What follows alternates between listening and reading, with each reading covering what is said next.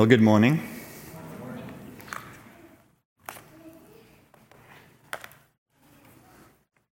It's good to be back. Thanks for my weekend off last weekend. It was a pleasure.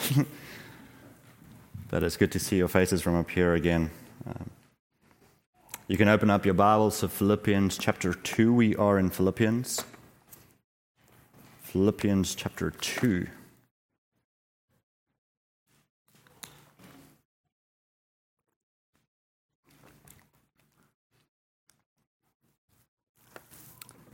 In the beginning was the Word, and the Word was with God, and the Word was God. He was in the beginning with God, and all things were made through him, and without him was not anything made that was made. In him was the life, and the life was the light of men.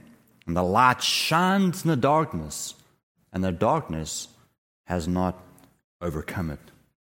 This last verse in this opening section of John's Gospel forms part of the birth announcement of John. A lot of people say that only Matthew, Matthew and Luke have a birth, birth announcement, but this is it in John. It says, The light shines in the darkness, and the darkness has not overcome it. It speaks of the coming of Christ into a dark world. The true light, which gives light to everyone, was coming into the world.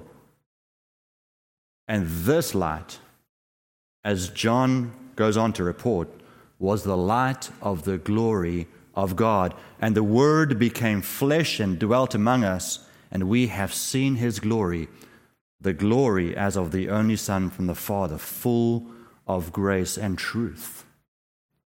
Jesus is the light of the glory of God, and that is what we anticipate during this season as we approach Christmas morning.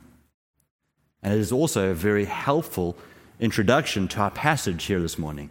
So, with this in mind, let's read together from Philippians 2, verses 14 to 18. This is the Word of God.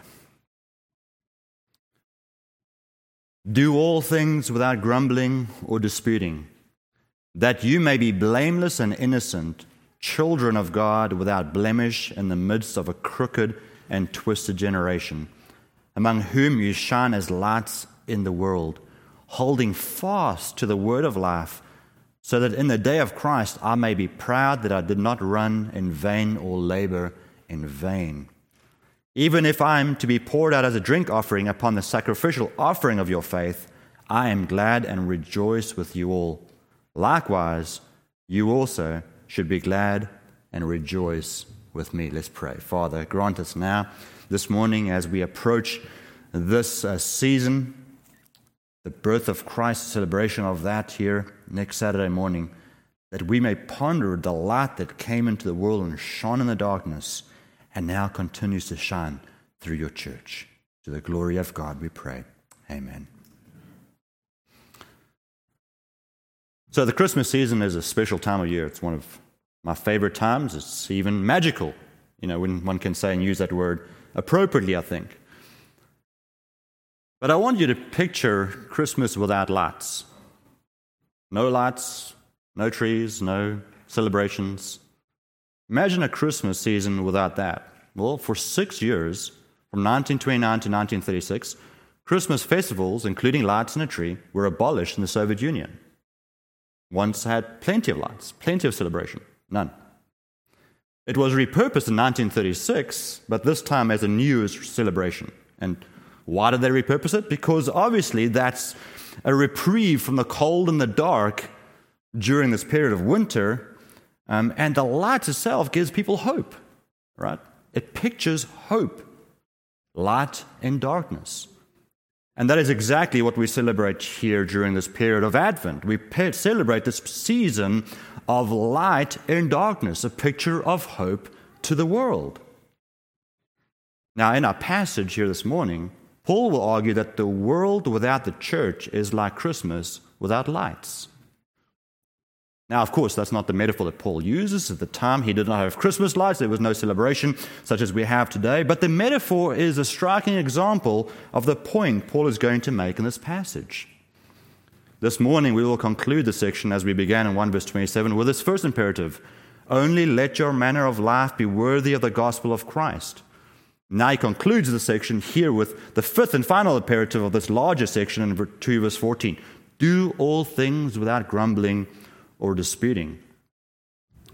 But rather than tell the church what to do, he will now tell them why they should do it. Now, he has already laid out what they should do from verses 1, verse 27 to 2, verse 14, urging them to do their duty as heavenly citizens without grumbling or disputing. But now he's going to say why they should do that. And while we do find our final imperative in verse 14 this morning, the text is really governed by verses 15 to 17. Or, in other words, Paul is going to motivate their obedience by giving them their purpose, and he is going to do that by showing them that they are more than citizens. They are more than employees, more than slaves. They are children of God. And as God's children, they are to reflect the light of his glory in the world.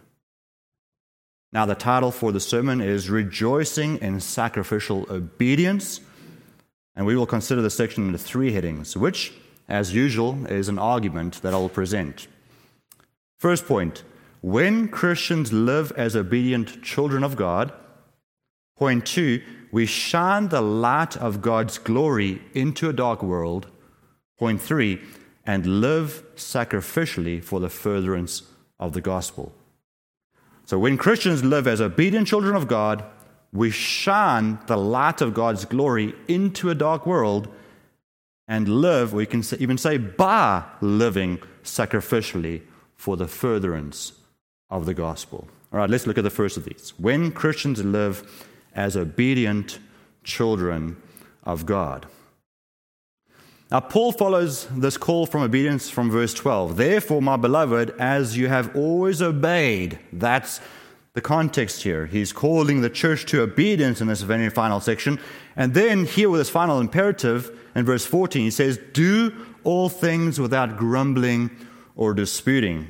Now, we noted two weeks ago that this imperative can be seen as part of the driving imperative found in verse 12 work out your own salvation with fear and trembling. Two weeks ago, that's what we looked at, and we rec- recognize that that is like a job description given to Christians, right? It's not a way that you earn your salvation, it's not how you further your salvation. It is the way that you have received salvation, and now you have a job to do. It is an employer giving an employer a task and saying, hey, go and see this job through. So we are to get on with our jobs and do it. That's the expectation. That's the, uh, the, the point that Paul is making there. And we are to do so without grumbling and disputing, which is what that text leads into here. And so the first part of my argument is stated like this When Christians live as obedient children of God, and I make this my first point because we're going to see how this flows from that mandate as Christians, the job that we are to do, and flows into what that means for us as being children. We're not just employees, but we are actually children. We have a relationship towards God that, that deserves our obedience towards Him. And so let's unpack this section and see how it encourages our obedience uh, to God as children. Now, this section begins with imperative do all things without grumbling or disputing. That's a command, it's an imperative. And then he gives a purpose clause. That is a little word there that's really important. You can say that, you can translate it so that, in order that. It's a purpose clause. It's going to give you a purpose for the, the charge, the command, the obedience. So that you may be blameless and innocent children of God without blemish. That's the purpose. Now, this is a really interesting verse. Paul connects the absence of grumbling or disputing among the church community, as translated here in the ESV, with being blameless and innocent and without blemish, the language of a sacrifice. Now we need to stop and ask ourselves why or how what does Paul mean by grumbling and disputing that is so crucial to the identity of us as children of God? And furthermore, how would our disobedience to this command disrupt our witness within the world in which we live? Now we're going to look at that. We must understand that Paul's use of the word grumbling, which can also be translated in some translations as murmuring or, you know, arguing, has two situations in mind. The first that we looked at two weeks ago is a slave master context that the Philippians would have been well aware of. Here it is like a slave that murmurs under his breath or grumbles under his breath which, when he's given an instruction by his master. And we are not to be like slaves or, or employees in our context that murmur under our breaths when we get a job by our employers to do and fulfill. I don't know, but yo, I'm a grumbler, you know. I, I grumble, you know. You give a heavy, heavy job, and you know you can mutter and grumble under your breath. And Paul is saying Christians ought not to be like that. That's the first sense, and we looked at that two weeks ago. But here, there is a second sense in which he sees it. And this week, he adds the phrase children of God, which brings us into the Old Testament situation. So, he says we should not be grumbling or murmuring under our breaths, but we should be children of God. And that brings us into the situation of Paul's own background as a Jew or as the Israelites, and especially back at the wilderness wanderings in Exodus, Numbers, Leviticus, and that whole section when they came out of Egypt. Why does it bring us back? Because in the Greek translation of the Old Testament, this word is used throughout those books for Israel grumbling against God. Exodus 15, verse 22, 24. They grumbled when they didn't have any water. Exodus 16, verse 2. They grumbled when they didn't have any food. Numbers 14. They grumbled at the sight of those people in, uh, in, the, in the promised land and the size of them that God would not deliver them. They grumbled. I mean, if we get the sense when we read through those books, the Israelites are always grumbling about something. Grumble, grumble, grumble, grumble, grumble. I don't know if you've ever had someone work for you that grumbles a lot. Or perhaps parents will recognize this with their own children that when they go through this phase of grumbling kids, how discouraging it can be. But here, in the context of Israel, it is an act of rebellion. And Paul is going to bring this out as a very stern warning to the church that grumbling against, and in the context of Exodus, is grumbling against Moses and Aaron, is actually an act of rebellion against God Himself, which culminates in the Exodus chapter 32 idolatry, golden calf idolatry scene. The grumbling indicates their heart condition.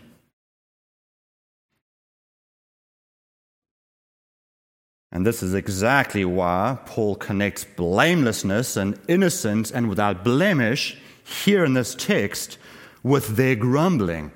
Because the Israelites, under that situation, were not innocent, they were not blameless, and they were not without blemish. Their grumbling revealed that they themselves were still idolaters in their heart. And that's a very stern warning to these people in Philippi, who themselves had been saved from idolatry.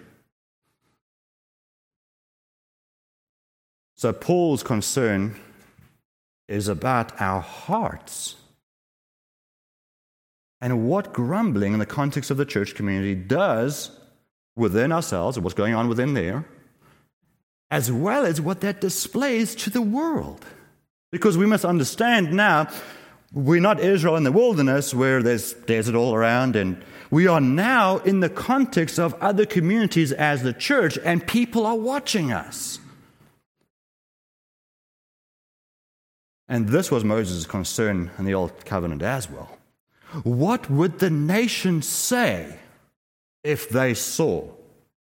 In the same way, Paul is connecting this and thinking, what is the watching world going to say if they see the people of God within whom God is working, is what the text says in verse 13, to the will and to work for his own good pleasure. If these people claim that God is at work amongst us and the redemption that he's provided is brought into this great salvation, if we act no differently to the world, what do people think?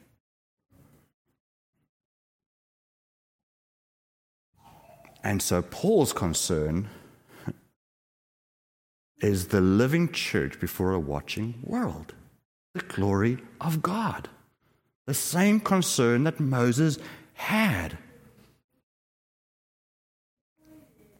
You see, friends, when the church starts looking like some of these talk shows, like the Jerry Springer Show, Dr. Phil, it communicates a community that is not different from the culture, or at times even worse than the culture.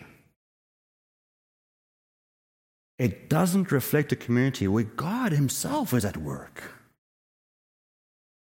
And Paul hears contrast in the Christian community with this crooked and twisted generation in Philippi, which at its root was rooted in Roman rhetoric, and there was much debate and arguing. There was much grumbling by slaves. There was just this community itself which reflected the Jerry Springer show. Paul's going to say this should not be so in the church.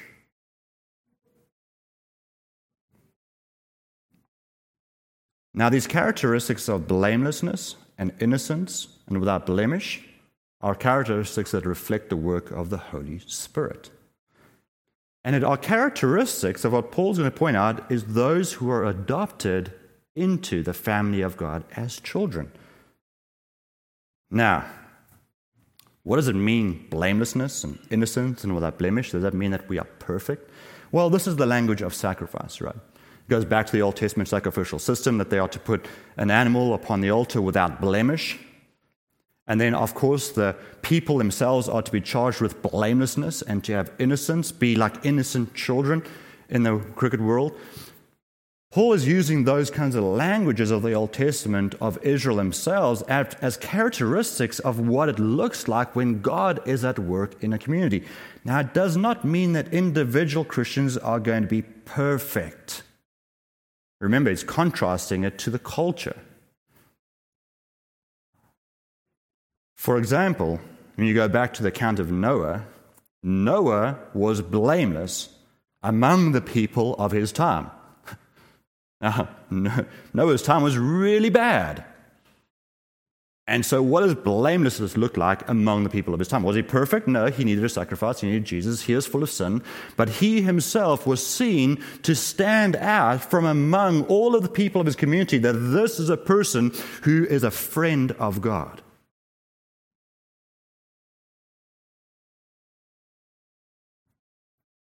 So, these marks reflect those among whom God is at work. You look different. There's something about you that's appealing, that attracts, that draws people. Even if they charge you with all sorts of wrong, they've got to recognize that you do good. Jesus says, Let your light shine before all men so that they may see your good deeds and do what? Glorify your Father in heaven. The church is to be the representation of heaven on earth. And as a result of that, we're going to look different to the culture. And as our light shines by loving one another, in what Paul says in the imperative there in verses 1 to 4 of chapter 2, but doing nothing from selfish ambition or conceit and humility count others more significant than themselves. Let each of you not look to his own interest, but to the interest of others. Living that mandate, and then back to chapter 1, verse 27, striving side by side, firm in one spirit for the faith of the gospel. When we are doing that, and we're doing that without grumbling and disputing, we then look like perfect people in a dark and crooked world. We shine as lights. And this is the identity of the children of God. So, my first point is when Christians live as obedient children of God, point two, we shine the light of God's glory into a dark world. We shine the light of God's glory into a dark world. Friends, the light of the gospel shines clearly against the backdrop of darkness and especially the darkness of the present world and its systems. The worse society becomes, the clearer the gospel shines. And this is why John wrote, The light shines in the darkness. Now, the birth announcement of Jesus, Jesus was light coming into the dark world. But the coming of Jesus is different to our reflecting the light, right? The coming of Jesus himself was the brightness of God's glory, revealing the depths and depravity in the hearts of human beings. It was like the sun blazing down on the earth, and that you cannot even look upon it. This is what Jesus is. He exudes the full glory of God. We are like the moon. We reflect like Moses. Remember last week, and the sermon was so great, the Old Testament background to things I've been saying. When Moses went up and met with God, he came down and he shone the glory of God off his face. And even so that he had to cover it, that was so bright. But it wasn't the brightness of God's glory, it was a reflection of that.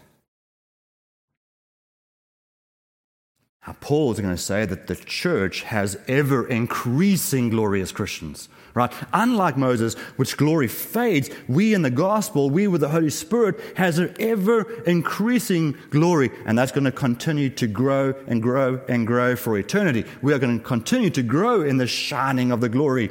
But in the present world, what it looks like is in this crooked and perverse uh, world in which we live, it looks like people that hold out little Christmas lights. That's what the individual churches are.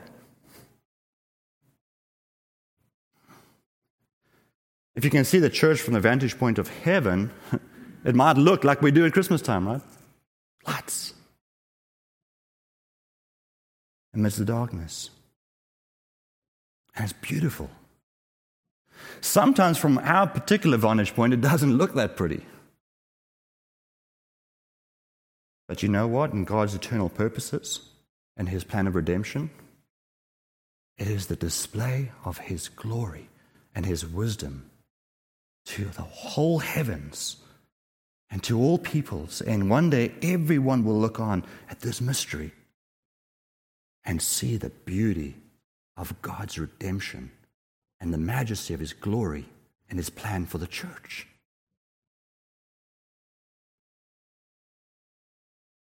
Now, what does the light do? John communicates with us, and after that famous passage, John chapter 16, 3 verse 16, that for so God so loved the world, he sent his only Son. Whoever should believe in him should not perish but have eternal life. Beautiful passage. But in 3 verse 19, we read this statement. And this is the judgment. The light has come into the world, and the people loved the darkness rather than the light because their works were evil. And then John continues in verse 21 But whoever does what is true comes to the light, so that it may be clearly seen that his works have been carried out in God. So the world in its darkness loves the darkness. They want to get away with it. It's the Soviet Union, right? We don't want Christmas celebrations because it points to a reality that we don't agree with in our atheistic presuppositions. We want to get rid of those thoughts and then we'll repurpose it later on and turn it into a new celebration, um, a very worldly celebration. But it's that we love the darkness. And you know what happened to the Soviet Union? They celebrate Christmas now, 1990. It didn't work, didn't last, it collapsed. And that is like every single individual person. In fact, all of us are guilty of that. We love the darkness until the light shines and exposes the evil intentions of our hearts. And when it does that, brings the weight of our sin upon us. And guess what? Then we look to Christ, we look for hope. And when we do that, His light shines into us by His Holy Spirit, and it shines out from us.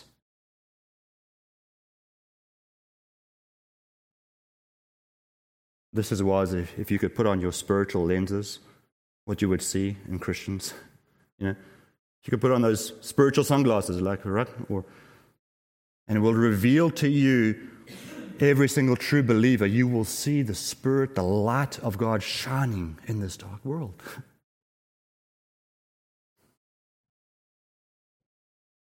Now, Paul's contention here in Philippians is that the church is a medium through which God continues to shine the light of his truth.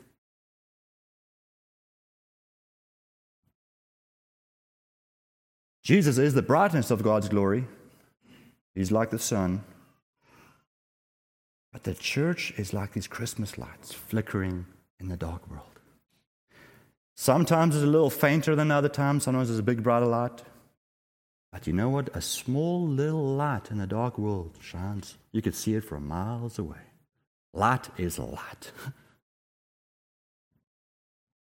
and together, against the backdrop of a dark world, we shine collectively, all individual churches that preach the gospel, like a beautiful display of God's glory in this world. This is the purpose of the church and the imagery that Paul is trying to convey. Now, the Old Testament background to this imagery is the promise to Abraham in Genesis 12, 15, and 17 that his descendants will be as numerous as the stars of heaven. And furthermore, in Daniel chapter 12, verse 1 to 4, where Daniel writes, Those who are wise shall shine like the brightness of the sky above and those who turn many to righteousness like stars forever and ever. This is the picture that we have in the Old Testament that God has promised that there will be a people that will reflect His glory and shine us into the dark world. And Daniel says that that's fulfilled. That's going to be point forward to that eschatological period where people are divided and we will always shine like stars. But in the present here in the gospel, that is us as church shining still in the present, the darkness into men and giving the light so that we will say, This is the gospel. Come to Christ, be reconciled to God. God. This is our job, our mandate.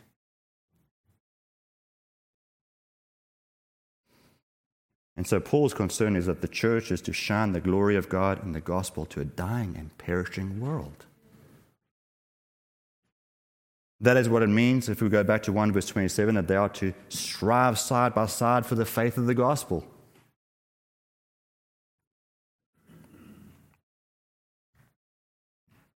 Paul is presenting them here with a picture to enable their perseverance. He's showing that the church is to display the present, in the present, the beauty of the glory of the gospel of God. And it does so through living lives of obedience to God's purposes and His will in this world.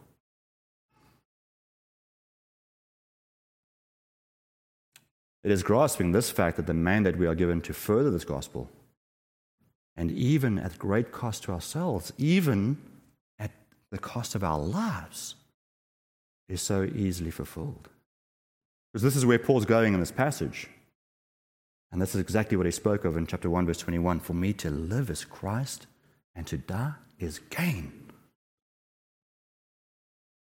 When the local church lives lives that is worthy of the gospel, it lives self sacrificial and devoted lives to the cause of the gospel that does nothing from selfish ambition or conceit, but rather works out its salvation with fear and trembling, knowing that it is God who works in the community to will and to work for his good pleasure.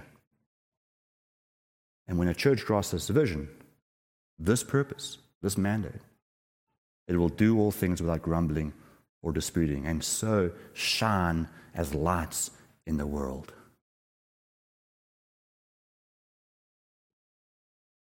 This is the mandate that we have been given, church. How do we do it? Well, Paul writes in verse 16 holding fast to the word of life. See that phrase there? Holding fast to the word of life. Here's the key to a persevering church that it holds fast to the word of life. What does Paul mean here? Well, the phrase can be read in two ways in the original. It can be either read as holding fast to the word of life. In other words, the church must cling for dear life to God's word, cling to the gospel. The church must keep this central. The church must preach it. The church must live it. The church must love one another through it. The word is to be the grounds upon which we build all things.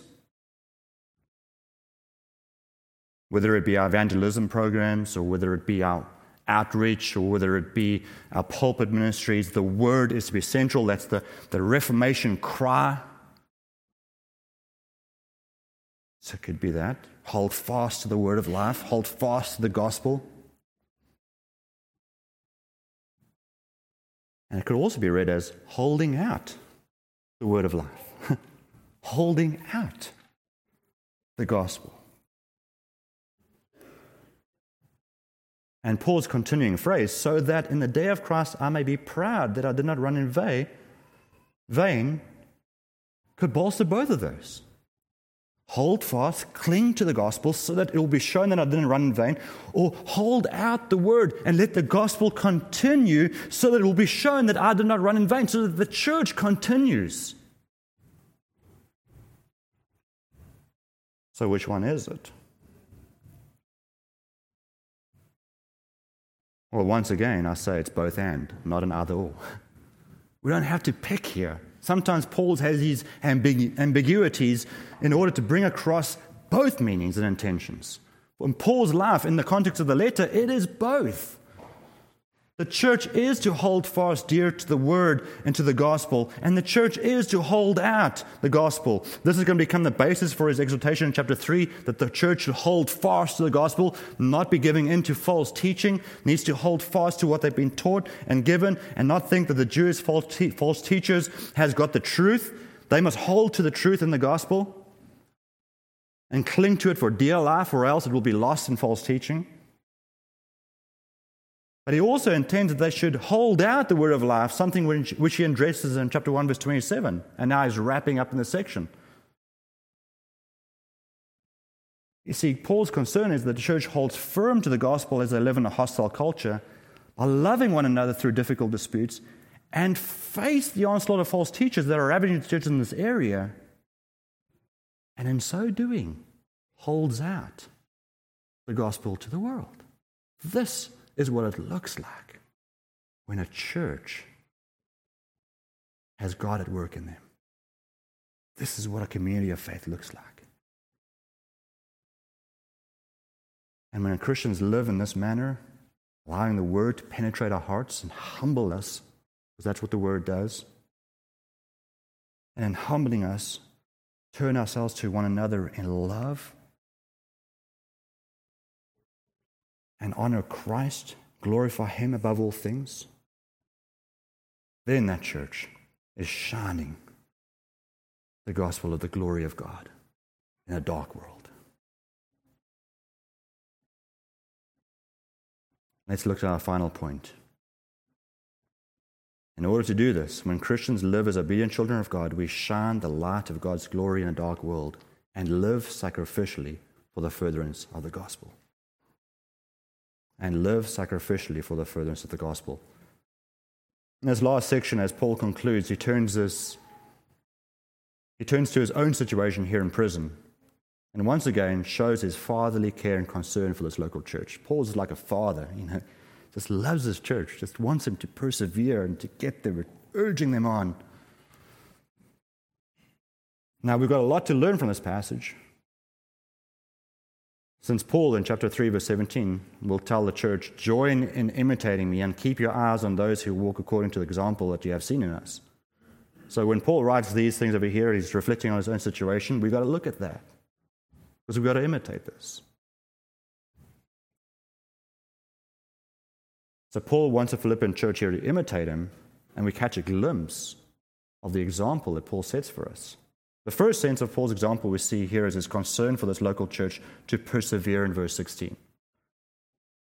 Here he points to the day of Christ, or in other words, the final day of judgment when all people will stand before Jesus and give an account of their lives. All people. The scriptures clearly teach that all people will give an account before God in Christ, including believers. There are many examples I can point to in scripture. For example, the parable of the talents. People have been given, distributed various talents or gifts or abilities or financial gain, and what they've done with that will be accounted for at the end of the day. But some of the clearest passages are those cited in Paul himself. For example, Romans 14, verse 12. So then, each of us, referring to the church, each of us will give an account of himself to God. Each of us. You all will stand individually before Christ as individuals. So you've got to be working out your salvation with fear and trembling. Why? Because you will stand as an individual for what you've done. There's a strong corporate element in all of these passages, the church be united, but you're responsible as an individual for how you live that out, and you will give an account. So once again, we are back to the image we looked at two weeks ago in chapter 2, verse 12 to 13, that we have a mandate and we have to see it through. And you will be held account for that mandate. It's your responsibility. But here in this passage, Paul is referring to the mandate, saying, So that in the day of Christ I may be proud that I, that I did not run in vain or labor in vain. The question is some people will say this, skeptics is Paul more concerned about himself or is he genuinely concerned about the church? See, here he's saying, you know, do this so that I will be proud on the day of Jesus. Is he more concerned about himself? Is that why he's building the church? Now, it may seem to us that the only reason Paul is doing all of this is to get a pat on his back on the last day. Right? Does he have selfish motivations?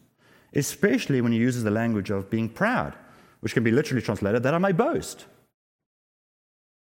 We know Scripture teaches very clearly that we have no reason to boast on the last day. We, everything will be saying, well, it's, it's God who did it all, right? So, what's Paul saying here? Well, once again, we need to understand the primary mission of Jesus back in Philippians 2, verse 6 to 11.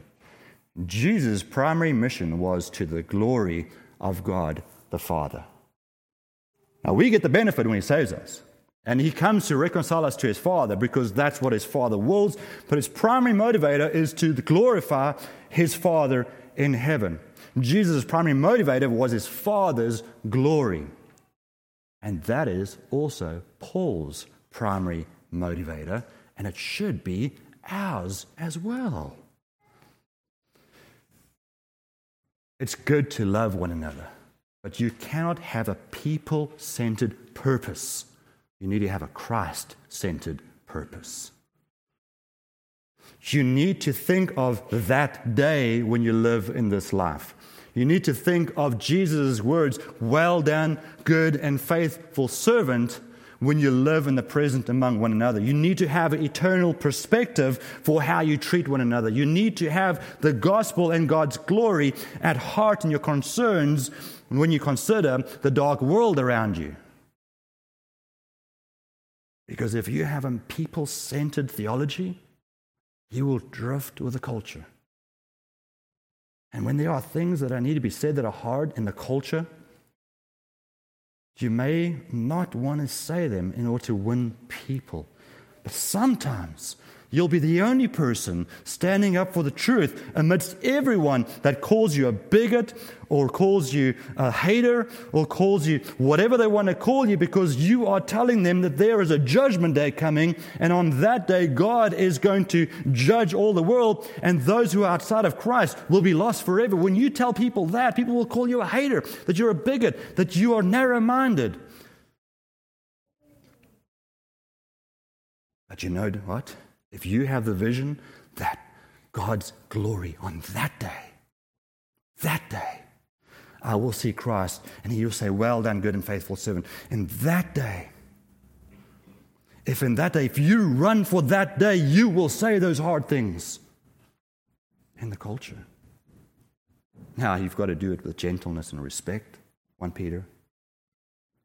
You've got to strive to live at peace with all men. We're not saying that you need to be out there thumping people. You need to be winsome, but you need to speak the truth. You need to speak the truth. And Paul here has that day in mind. Yeah, he loves his church. I mean, he sees that right throughout the letter. He writes to this church how much he loves them and cares for them, for their partnership in the gospel with him from the first day until last. He prays for them. He is thankful to God for them. But guess what? At the end of the day, Paul's primary motivator is the glory of God. And there's nothing wrong with that. In fact, that's what we should live for. And that's how Paul deals with his imprisonment and possible execution. That's where he gets in the final verse, verse 17. Even if I'm poured out as a drink offering upon the sacrificial offering of your faith, I am glad and rejoice with you all. See, here Paul returns to one of the central themes of this letter the theme of rejoicing. Rejoicing. Look what he's rejoicing in his execution. This is crazy. And then he's telling the church to rejoice with them. Why? Well, he is using the language of religious sacrifices. Once again, whether it's drawn from the Old Testament or drawn from the daily sacrificial events or in Philippi, he's using imagery that they would understand, and the language here is sacrifice. Paul sees his ex- execution, or possible execution at Rome, as a sacrificial offering upon the altar of their faith to God's glory. And this is why Paul rejoices. It's for the gospel that he is there. He's not there for wrongdoing, he's not there for trying to overthrow Rome. He's not there for insurrection. He's there for loving people by speaking the truth, telling them that the Caesar that they call Lord and burn incense to and have altars for is not the true Lord of the world, and they're going to go to hell for that. But the true Lord is Jesus, and He's come to save people, and everyone that He saves will become citizens of heaven and enjoy the eternal peace of God and the eternal rest of God. Paul's in prison for that gospel. And he says, This is a sacrificial offering for your faith, and I rejoice in that. If I will die for this purpose, in this I rejoice. I did no one any wrong.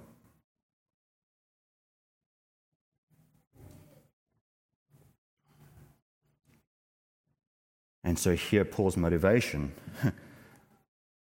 is the furtherance of the gospel to the glory of God, even at the cost of his own life. Why? Because Paul's living for that day. That day. And if his, if his life would end in the pursuit of God's glory to the good of all people, that is, his life being offered up as a pleasing sacrifice, then he will rejoice, and so should we. This is, of, of course, what Paul has already said in one, chapter 1, verse 20. It is my eager expectation and hope that I will not be at all ashamed, but that with full courage, now as always, Christ will be honored in my body, whether by life or by death. Is that your heartbeat? You see, this is the attitude of a person who lives not for this moment only, but for that day. The culture wants to tell you to live for this moment. This moment, here, now. Paul says, live for that day. And that means living sacrificially for the furtherance of the gospel to the glory of God and the good of others. And guess what? We do that as a community, which is where Paul began the section. Only let your manner of life be worthy of the gospel.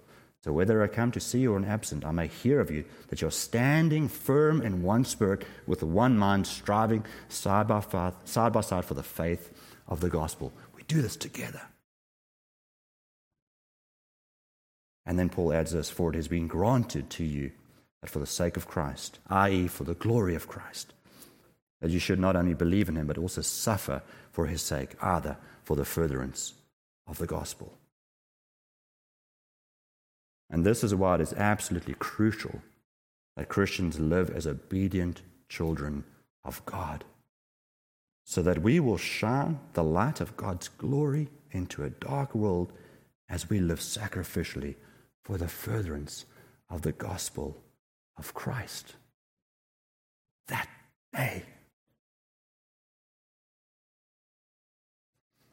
So I want to ask you as we conclude can you imagine Christmas without lights? Imagine that. Or what about Christmas without Christ? We can imagine that. That's very prevalent. What about a world without a church? John reported, The light shines in the darkness, and the darkness has not overcome it. The light continues to shine through every local church that lives obedient lives as the children of God in a dark world.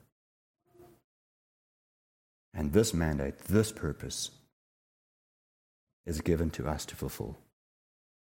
This is our job. So, as we conclude this Advent Sunday and we approach Christmas morning, I want you to go out and enjoy all the beautiful lights. I love this time of year. You know, hey, I've been looking forward to this time of year coming to America, and now we're up here where it snows a white Christmas, and guess what? There's no snow on the radar. I want my money back. Right? I mean, I come from you know 90, 100 degree weather down south in South Africa. We don't, you know, everything is advertised in the white Christmas, American dream Christmas. So now I'm here. I want that. But we've had that. We went and had a Christmas lighting service, uh, Christmas lighting event at, um, in Zeeland, and it was snowing that night. Oh, it was beautiful, you know. But I want you to go and look at those lights and let it be a reminder to you what the church is. When you go out and you enjoy this, the beauty of the season, don't just reflect on Santa Claus and presents. And. I want you to look at all those lights individually. Say, that is an individual local church preaching the gospel, living the gospel, right there, reflected in all the world. Because that's what Advent's all about. The light shines in the darkness, and the darkness will not overcome it. Let's pray. Father, we rejoice in the glory of the light of Christ. May we shine his glory in the world by being obedient to your commission in Jesus' name. Amen.